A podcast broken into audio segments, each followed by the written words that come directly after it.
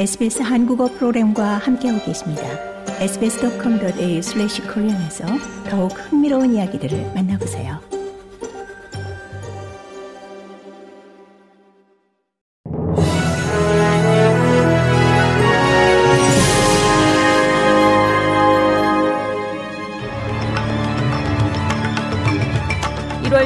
화요일 저녁에 SBS 한국어 뉴스 간추린 주요 소식입니다.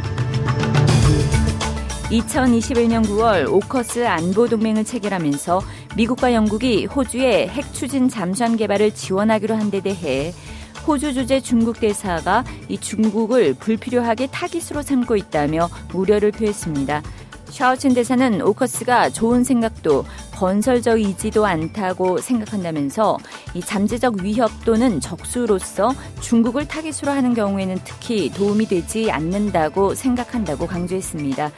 샤오첸 중국 대사는 한편으론 이 호주 중국 간 협력의 새로운 지평이 곧 열릴 것인데 특히 녹색 에너지와 전기 자동차 부문에서 그럴 것이라고 말했습니다.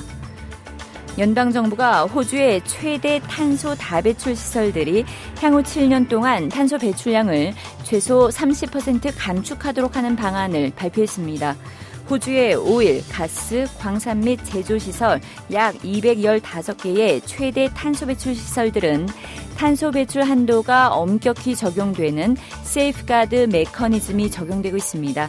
이들 시설들의 합산 배출량은 호주 탄소 배출량의 28%를 차지합니다.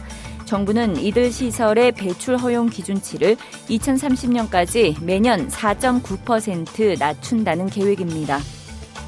남호주주에서 홍수에 휩쓸려 실종된 78살 남성의 시신이 수습된 후 연방 정부가 홍수로 불어난 물 근처에서 매우 조심할 것을 재차 강조했습니다. 머레이 와트 연방 농업장관은 새로 발표된 재난구호금 신청을 받고 있다고 말했습니다. 그는 이 기금을 통해 홍수 방지용 제방, 배수시설 개선, 화재 대피센터나 방화대 설치와 같은 이 모든 재난 피해 완화 조치에 매년 최대 2억 달러를 투자할 것이라면서 이 기금은 미래 자연재해에 대한 더 나은 대비를 위한 것이라고 말했습니다. 지난달 멜번 더비에서 발생한 관중 폭력 사태와 관련해 멜버른 빅토리가 벌금 55만 달러와 승점 10점 감점의 징계를 받았습니다.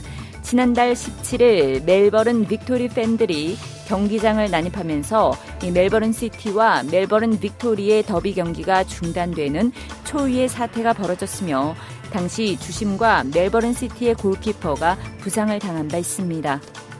중국이 오늘 한국인에 대한 단기 비자 발급을 중단하겠다고 발표했습니다. 한국 정부의 중국발 입국자 검역 강화에 대한 보복성 조치를 내놓은 것으로 한국 외교부는 유감을 표명했습니다. 고국에서는 민주당 이재명 대표가 검찰에 직접 출석해 이 성남 FC 후원 의혹으로 조사를 받고 있습니다. 이재명 대표는 조사에 앞서 이번 소환이 정치 검찰이 파놓은 함정이라며 잘못이 없는 만큼 당당히 맞서겠다고 밝혔습니다. 성남 FC 후원금 의혹과 관련해 제3자 뇌물 혐의 적용이 가능한지가 핵심 쟁점입니다.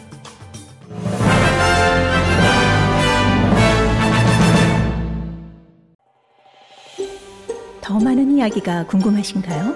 애플 팟캐스트, 구글 팟캐스트, 스포티파이 또는 여러분의 팟캐스트를 통해 만나보세요.